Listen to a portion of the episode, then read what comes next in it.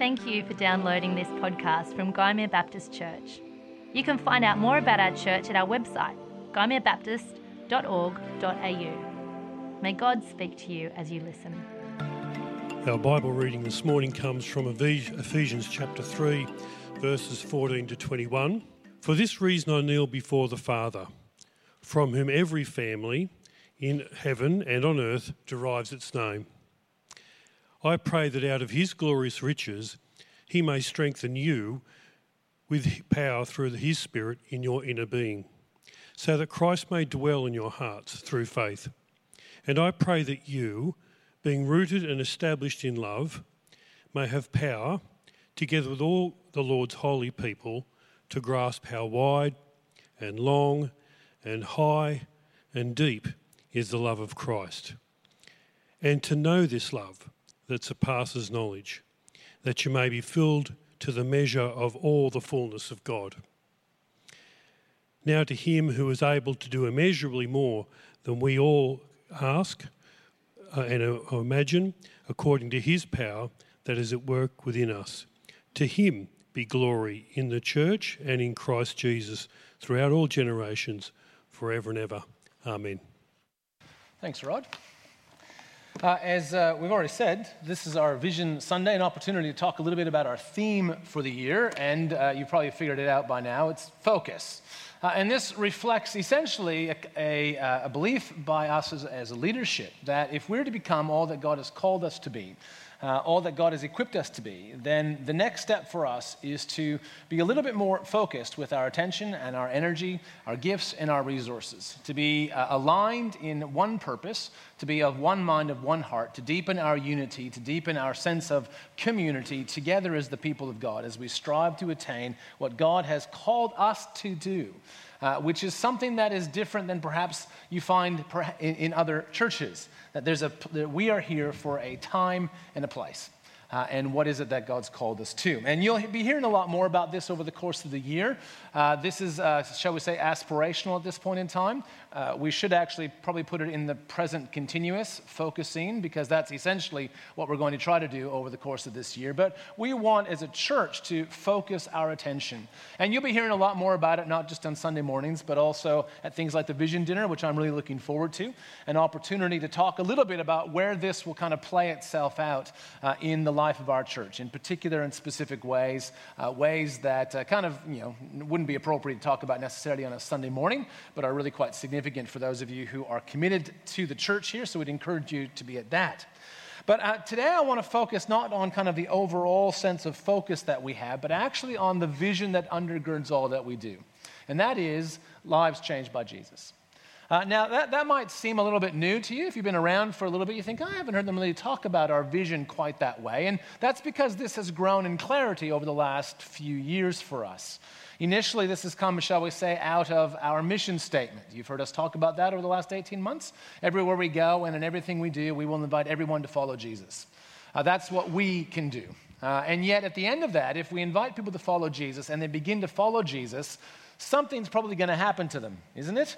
and that is that they will be changed by him. And so, out of our uh, trying to figure out what we're called to do, we've kind of stumbled upon a, a, a way of saying what we hope to see. We hope to see lives changed by Jesus. But this isn't brand new, is it? Uh, it goes back further than a mission statement. Uh, number, for a number of years now, you, you might have heard me talk about the metaphor of a happy meal, uh, and uh, that evangelism and lives changed is our happy meal, which comes from an anecdote that I heard from John Lunny, our church treasurer, uh, who was telling me that in large corporations, apparently, uh, they have a couple of key kind of economic indicators. And if those indicators are doing okay, then everything else is doing fine as well, most likely. For McDonald's, it's happy meal sales.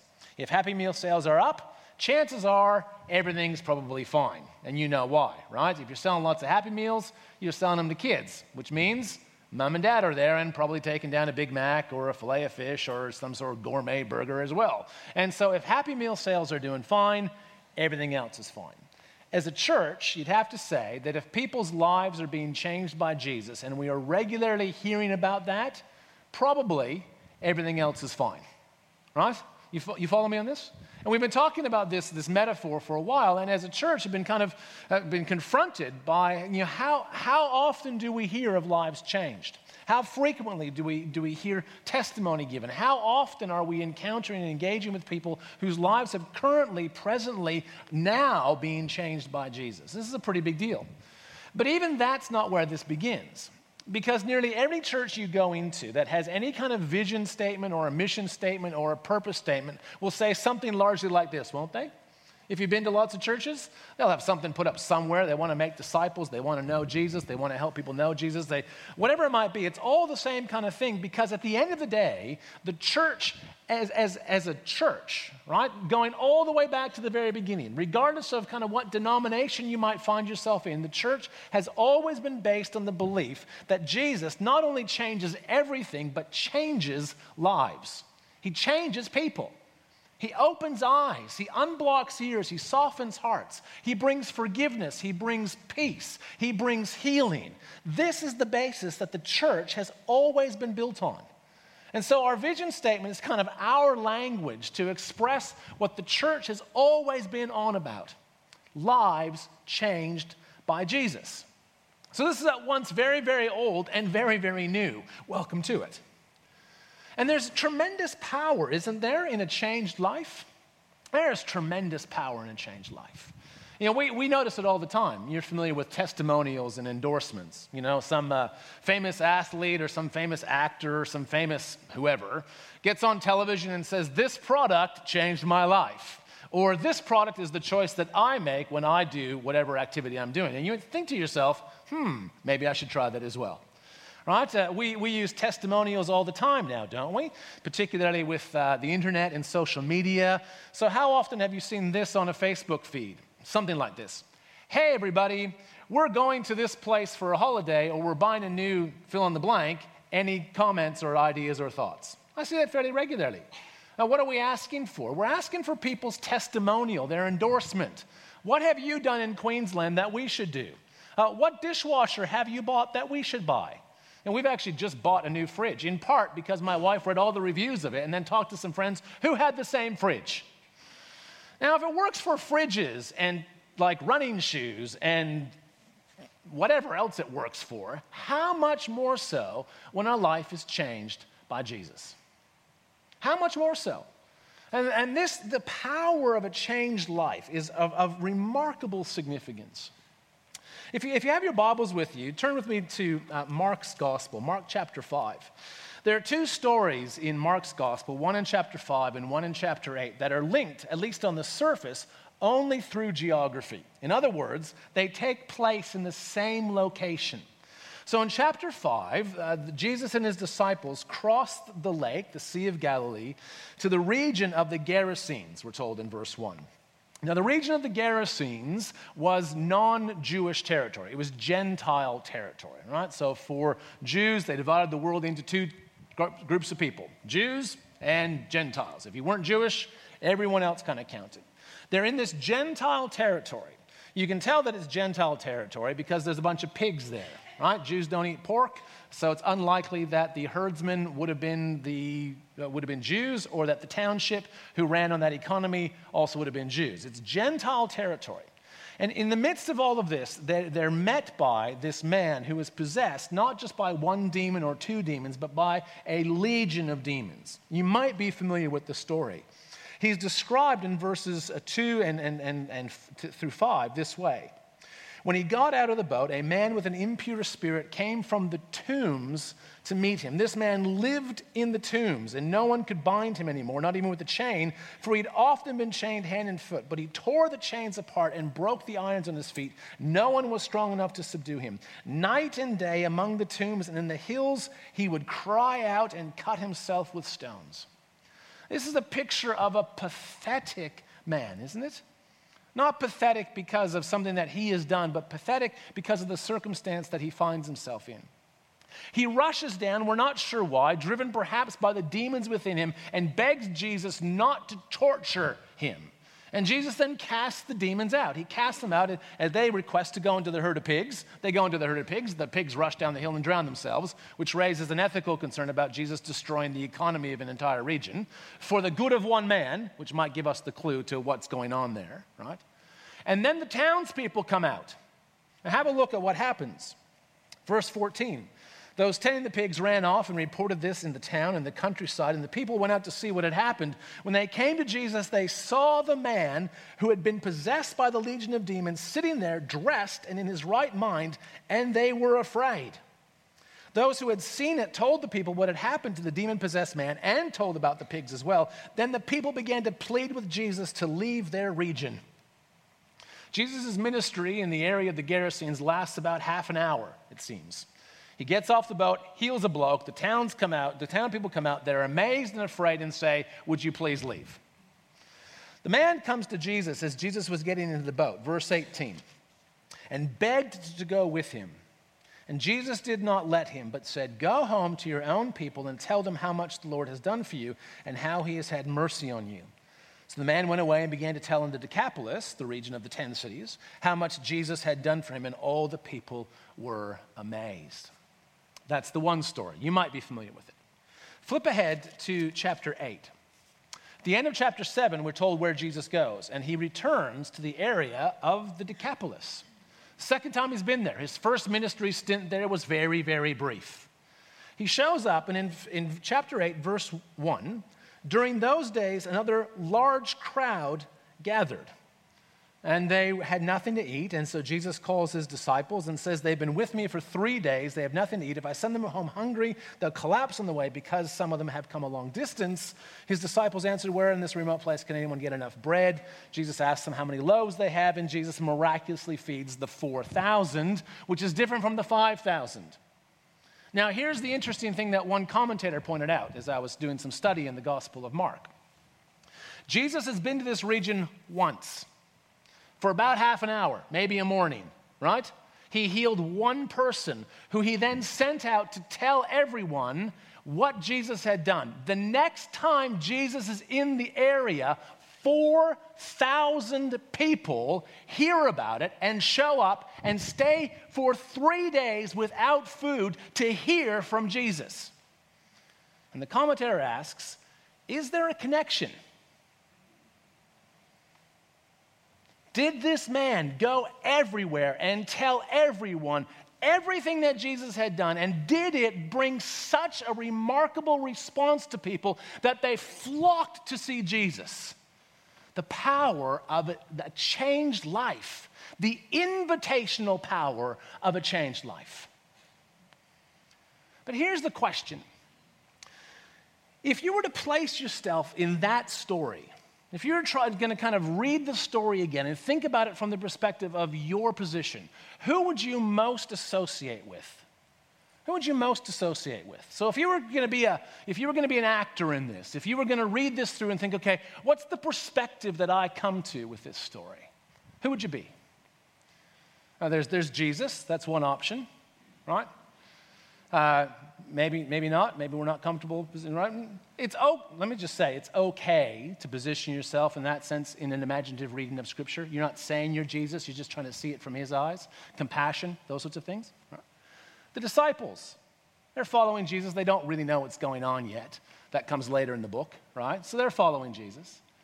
And then you've got uh, the crowds. You've got two different types of people in the crowd. Uh, you've got people who are amazed at what they've heard. And you've got people who are freaked out by what they've heard. And then you've got the demon possessed man. Right now, if I were to ask you your life right now, who do you most relate to? Because I suspect, if you're like me, that the people you relate to most are the amazed crowds. Like right now, now, I don't really relate to the, the demon possessed man right now, in part because my life did not change that radically. I was never possessed by a legion of demons. I never lived amongst the tombs crying out. It was Canada, but it's not quite like that, right? I don't relate quite to that, but also my life hasn't been that changed lately. Uh, of anything, it's, it's the amazed crowd. Wow, Isn't it amazing what Jesus did? Isn't that great? Isn't God good? But the issue is that the power is not in me being amazed that God has done something in someone else's life. The power is when my life is changed. And the question that I have for us is are we being changed? Are we being changed? Are you being changed? Am I being changed? If we're going to invite people to follow Jesus so that their lives can be changed by him, are our lives being changed?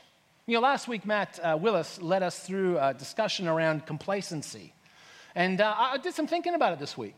I actually looked up a whole bunch of different blogs about, you know, seven signs that you're complacent or five signs that you're complacent. So imagine how many signs there are out there. Here are the ones that I picked up, though, that I think are most significant for us. Signs that you are complacent, and can I say complacent in your faith? One, you are never scared or nervous anymore. You never do anything that makes you anxious. You never do anything where you think, wow, if God doesn't show up, I'm in all sorts of strife. We only do safe things. That's one sign that you're complacent.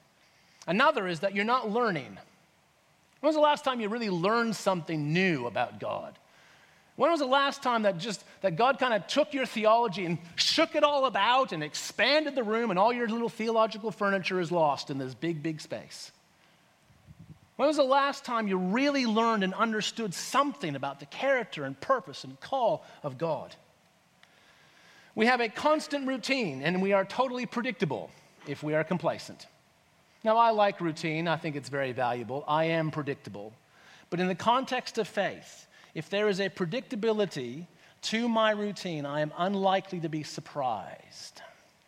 And surprise is actually really important.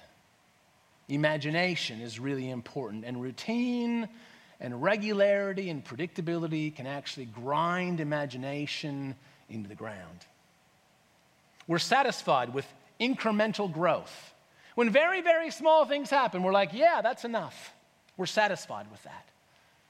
And we're quick to make excuses for why the change has only been incremental. And one of our favorites is that we don't have enough time. Our complacency is hidden under a veneer of activity and busyness. And there were more. Do you want me to go on? It's kind of confronting stuff, isn't it? Because it's so easy to become complacent. It's so easy to allow uh, the regularity of life just to continue. You know, my eldest daughter is um, starting university. She's doing some study in social work and policy. She's, she's young and she's idealistic. She's going to change the world, as is appropriate to young people, isn't it? And yet, I think to myself, one day that idealism will change. It's just the nature of, of, of maturity, isn't it? But my prayer has become that her idealism would not, re, would not harden into cynicism, but would harden into resolve. Because an idealism that hardens into resolve is the source of passion in life. Idealism that hardens into cynicism is the path to apathy and to boredom, to a lack of compassion and death. Isn't it?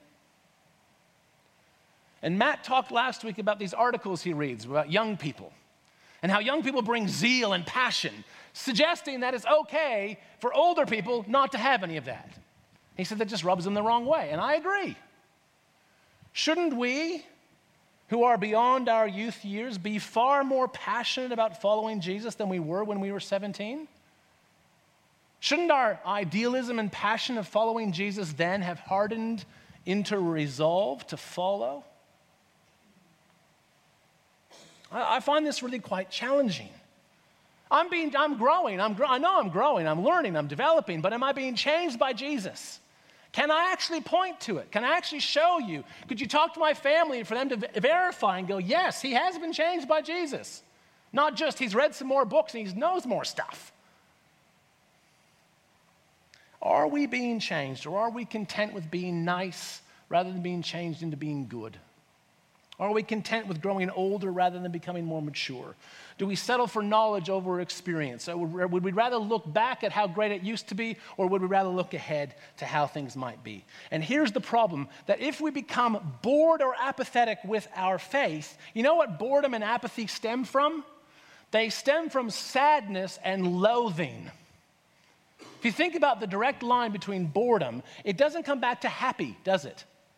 You don't slip from happiness into boredom.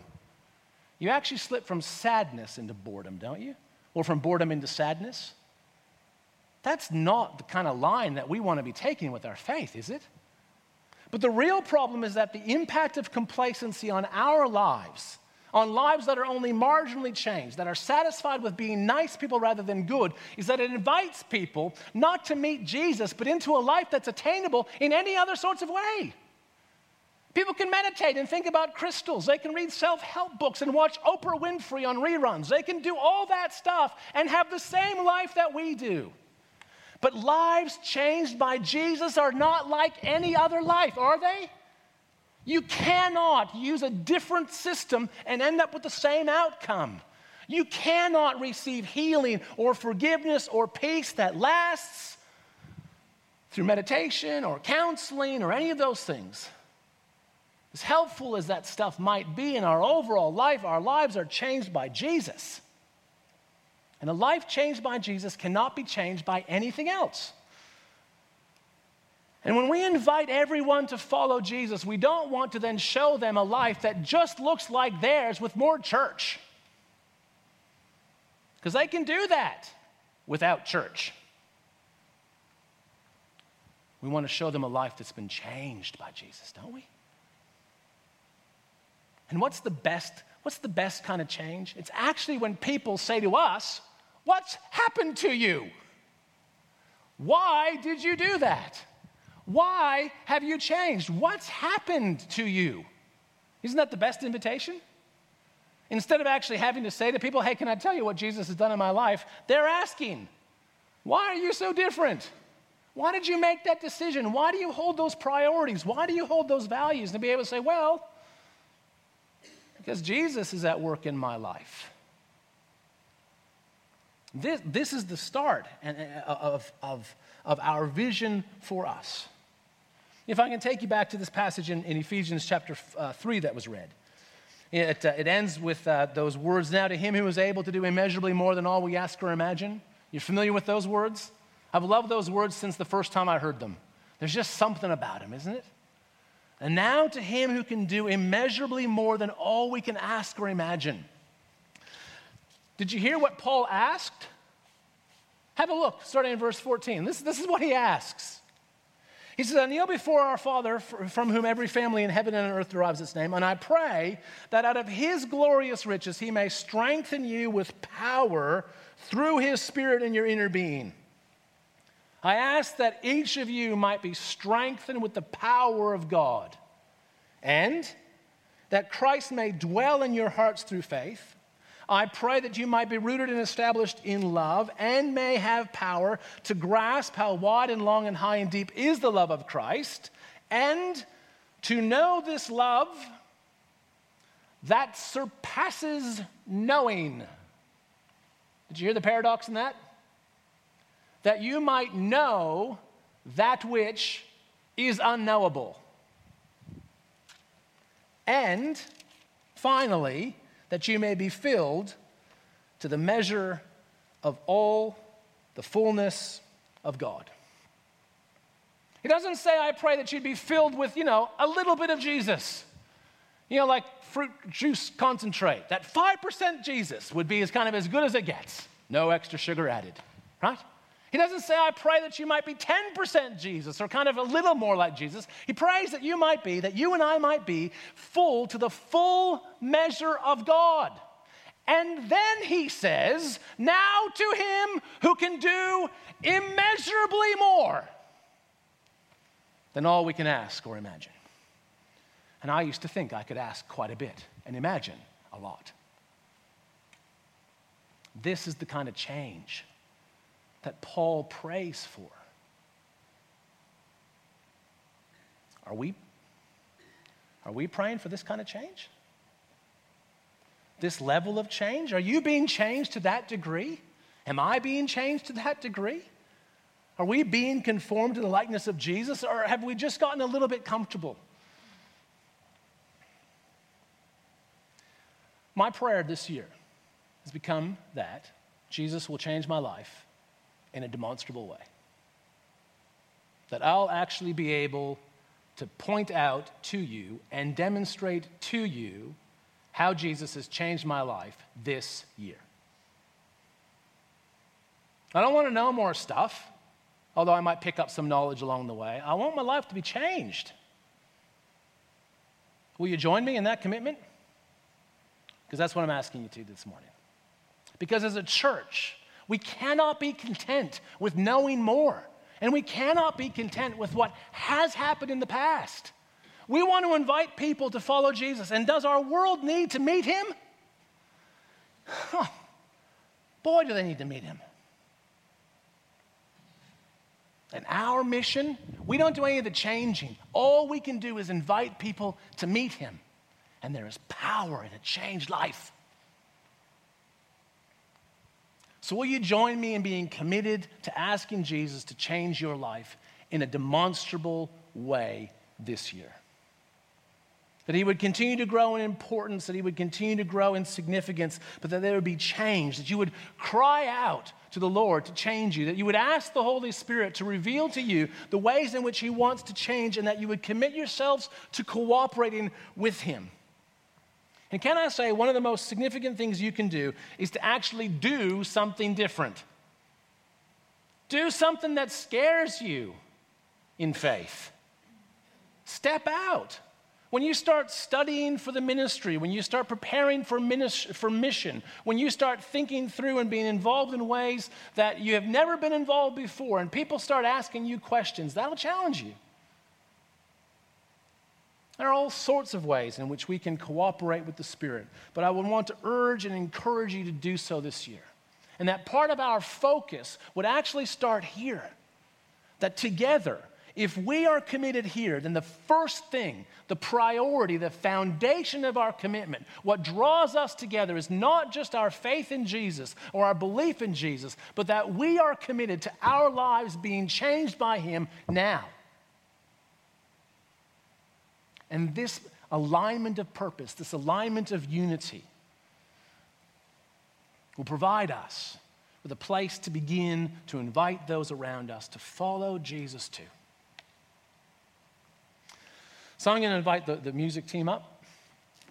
And uh, we're going to sing that song, the, the, the, tag you may have been familiar with, I have decided to follow Jesus. The, the first part, the song's been around for a few years. You might have heard it before as well. Christ is enough. And then uh, during this song, I'm going to invite any of you who would like to commit with me to that prayer, to that decision, to come forward, pick up one of these candles. They've got stickers on them that says, My life changed by Jesus. Come forward, pick one of them up, and go back to your seat. And then I'm going to take some time to pray. Uh, pray for us, and then we're going to continue to respond together. And can I just say that if your life has been changed, if you're sitting there kind of going, oh, my life's been changed heaps in the last year, can you tell us about it?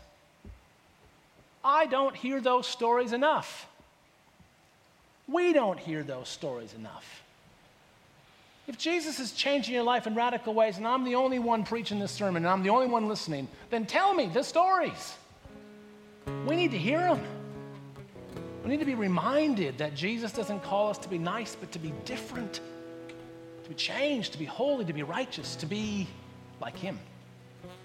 So tell us the stories that we can hear and be encouraged.